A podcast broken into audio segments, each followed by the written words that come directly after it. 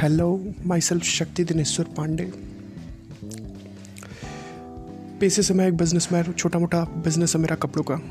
और डिग्री धारक हूँ मैं एक इंजीनियरिंग का। मैंने भी सोचा आज कि पॉडकास्टिंग स्टार्ट करूँ मैं।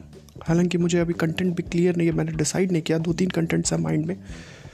और ये मेरा पहला पॉडकास्ट है। अभी देखते हैं आगे क्या होता है। बाकी मैं रखूँगा अपने वैल्यूएबल कमेंट्स पॉडकास्ट के माध्यम से। मोस्ट प्रॉबेबल अगला भी अगला पॉडकास्ट जो मेरा होगा उस पर मैं अपने कंटेंट के साथ आऊँगा।